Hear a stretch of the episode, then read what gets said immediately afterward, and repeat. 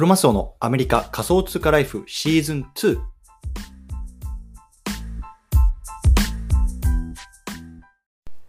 皆さんおはようございます。アメリカ西海岸在住のクロマスオです。今日は8月の26日金曜日ですね。皆さんいかがお過ごしでしょうか？今日も早速聞くだけアメリカ仮想通貨ライフ始めていきたいなと思います。よろしくお願いいたします。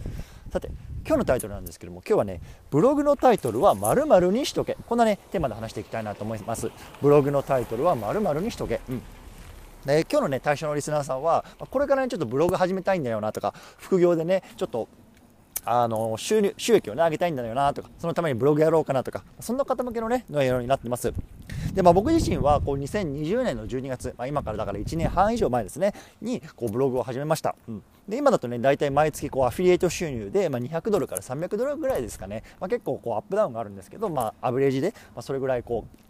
まあ、不労所得みたいな感じで入ってきてるという感じですね。で僕はその株とかあとは仮想通貨のねこう口座開設の記事を書いて、まあ、そこからねこう毎月何名かがこうリンクを踏んで口座開設をしてくれて、まあ、その分のね、まあ、あのフィーみたいなのが僕に入ってくるみたいな、まあ、動線で作ってますというようなことなんですけれども。まあ、今日はねそんな僕がこのブログのタイトルは〇〇にしとけっていうところをね、まあ、僕のこう失敗談なんか含めながら話していきたいなと思いますのでね興味がある方はぜひ聞いてみてくださいというところでこの番組では仮想通貨や NFT メタバースを中心に株式投資や不動産投資副業などについてもアメリカから語っていますので興味がある方はぜひ登録をよろしくお願いいたしますというところで本題入っていきましょう。で結論なんですけれども結論ね名前プラスブログ、ね、これにするのがいいと思います。名前プラスブログ、まあ、例えばね僕の場合だと、まあ、クロマスオでやってるのでクロマスをブログにするとか、まあ、そんな感じでもう本当にシンプルイズベストでこうブログをねのタイトルをつけていくのがね僕はいいんじゃないかなと思ってます、うん、でねあのちょっと今日はねこの辺りの背景っていうのはあの話していきたいなと思います。でねあの昨日ですね、えっと、リアルなこう飲み会っていうところに参加しました、まあ、いわゆるミートアップみたいな形で初めまして初めましての人が多かったんですけど結構やっぱりそういう場ってさあの行くと分かるようにあどういうことされてるんですかとかそういうところで話あるじゃないですかでそんな中で僕はねあの今 YouTube とかポッドキャストとかやってますよとかそういうなんかメディア運営やってますみたいなところをこう前面に出していったんですけどまあ、そのうちの一つでね、まあ、ブログも書いてるんですよねみたいな話になったんですよね。そうでその中のあの一人の中でこう私もね僕もこうブログやりたいみたいな方の声があったんですよ。うん、でね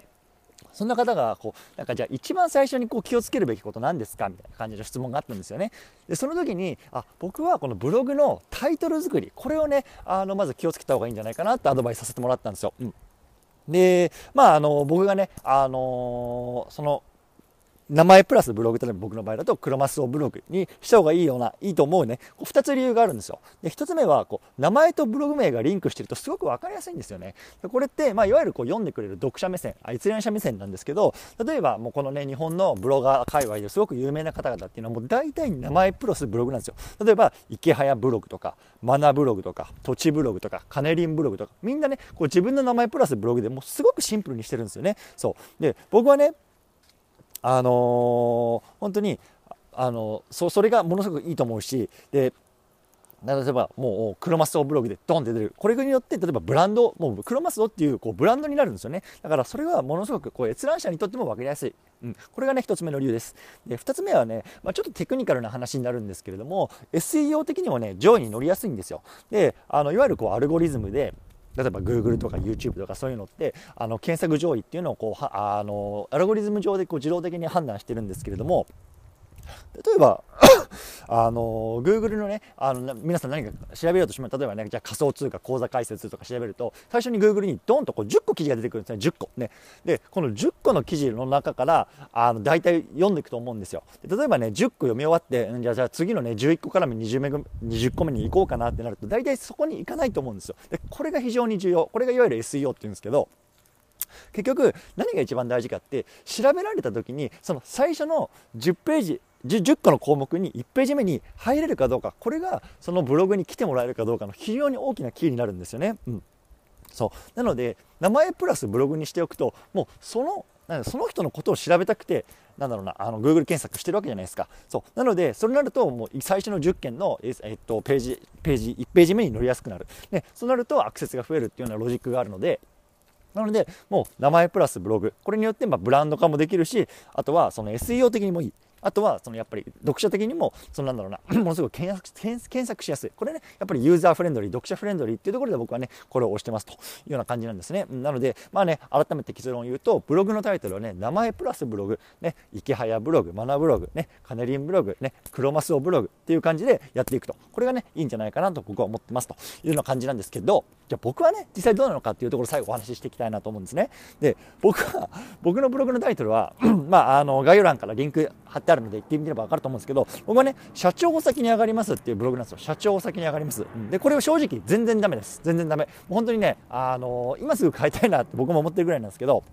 なんで僕がね、このタイトルにしたかっていうところ最初話していきたい、あの、簡単に話そうかなと思うんですけど、当時僕が2020年の12月にブログ始めたって言いましたよね。えー、その時に結構ね、まあ、今もそうかもしれないんですけど、FIRE って流行ってたんですよ。で、 FIRE って Financial Independent Retire Early いわゆる、まあ、あの経済的に自立して、まあ、早期にリタイアしようみたいなところがすごく流行ってていわゆるそのな FIRE してる人たちっていうのはこう人生を上がるいわゆるなんだろうなあのサイクロなんだえっとすごろくとかでもこう上がるっていうじゃないですか。一番最初にこうゴールした人。でそれをなんかその FIRE の時にその時流行ってるのが人生を上がるっていう言い方がすごく流行ってたんですよね。そうだから僕はそのなんだろうな社長先に上がりますっていう背景はその例えば社長みたいにこの60 50歳60歳までなってまだバリバリ働いて社長になる。のではなくてもうね30代40代で早めに人生を上がってそのあ人生を謳歌しようじゃない仕事を上がって人生を謳歌しようじゃないかみたいなところをこの社長お先に上がりますっていうブログタイトルに込めたんですよ。で結論ですよ誰がそんな背景わかるんやってことなんですよ。ね、誰がそんな背景わかるのって僕がねこんなひねってひねってひねってひねって作ったタイトル誰がそんな背景わかるんやってことなんですよ。そうだからもうひねらなくていいんですよ。ね、ね当時僕ね、2020年の12月にもう何もわからない、このね、ツイッターの口座も、あのアカウントも持ってないし、ブログもやったことないし、YouTube なんてね、もう見てるだけみたいな、もうそんな状況で、いわゆる副業として自分のビジネスを始めたわけですよ。本当右も左も全くわからない。SEO も何もわからない。ね、ブログの書き方もわからない、ね。そんな状況から始めた時に何が、あの僕の頭にあったことあったかあったかというと、ね、何か人と違うことをしなきゃいけないんじゃないか、ね、自分が人と違うことをしないと誰かに注目されてもらえないんじゃないか。何か記事を読んでもらえないんじゃないか。聞いてもらえないんじゃないか、ね、それを僕は思ってたんですよ。そう。だから何かしなきゃいけない、ね、これをずっと思ってたんですけど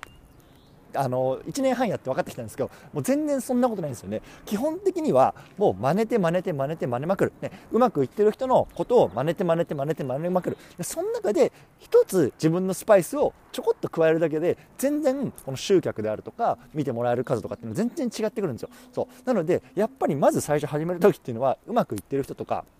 を真似たりとかもう何もともとシンプルに考える、ね、僕のそのタイトルみたいに全然ひねんなくていいんですよ。そう。だからね、この辺りのこれから始めたいなっていう方にはもう強く押しておきたいなと思います。僕の真似をしないでください。うんね、そうだからシンプルになんとかブログ、自分のお名前とブログ、これでいいんじゃないかなと僕は思ってますというようなことですね。うんで今日ねもう一個話しておきたいのがそのカネリンさんっていう方ご存知の方いるかもしれないんですけど、まあ、この人簡単なあの僕が紹介しておくとあの僕があの所属しているあのバズミントっていうねあのマッチングサービスのいわゆるファウンダーでもあっていわゆるこの日本の Web3、NFT、メタバースとかその業界のいわゆる今インフルエンサーみたいになってるんですね。で彼自身は今どれくらいかな4万人ぐらいツイッターのフォロワーもいてこういろんなねメディアに取り上げられたりとかあのプロジェクトをやってる、まあ、いわゆるこの本当に日本のこういう Web3 界隈でのこうインフルエンサーみたいになってるんですけどこの人がじゃあ1年前まで何やってたかっていうと普通に会社員だったんですよ。で普通に会社員で去年の9月10月ぐらいにこう NFT がこうブームになった時にもう会社を辞めて全部全振りしたんですけど当時のツイッターのあのフォロワー数は100人ぐらいだったらしいんですよね。でそこからもうこの1年で4万人ぐらいまでガーって伸びて Voicy とか、まあ、そういう有名どころの、まあ、パーソナリティもやってるしこういろんなメディアに今引っ張りだこ引っ張りだこになってる。もういわゆるもうなんかこの1年でこう人生がぐっと変わってる人なんですけど僕はね昨日その人をのなんだろうなツイートの当時9月10月ぐらいのツイートを見に行ったんですよ。ね、そんなね1年でこう4万人までこう、ね、フォロワーが増えてそんな人ってどんなスペシャルなことでそどんなねスペシャルな特別な能力があって何やってんだろうっていうのをすごく気になったんで見に行ったんですよねその1年前のツイートとか。でも彼らがやってたのは本当にすごくシンプルというかなんだろうなこのツイッターを伸ばすためにはみたいなこのマニュアルに書かれてることをすごく愚直にやってたんですよね。例えばインフルエンサーの人にこうメンション飛ばしたりとかリプライしたりとかリツイートしたりとかなんかそういう自分がこう有益だと思ってなんか勉強してることとかっていうのをこう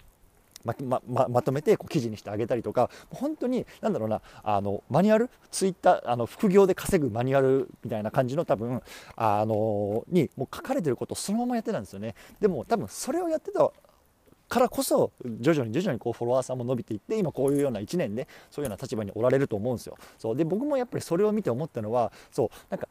やっぱりプライドってあると思うんですよね。僕もそうだしこれ聞いてる皆さんでこれから始めたいなとかってもいろいろこう自分の経験があるしそのねやっぱり自分がやってきたこととか自負とかプライドがあると思うんですけど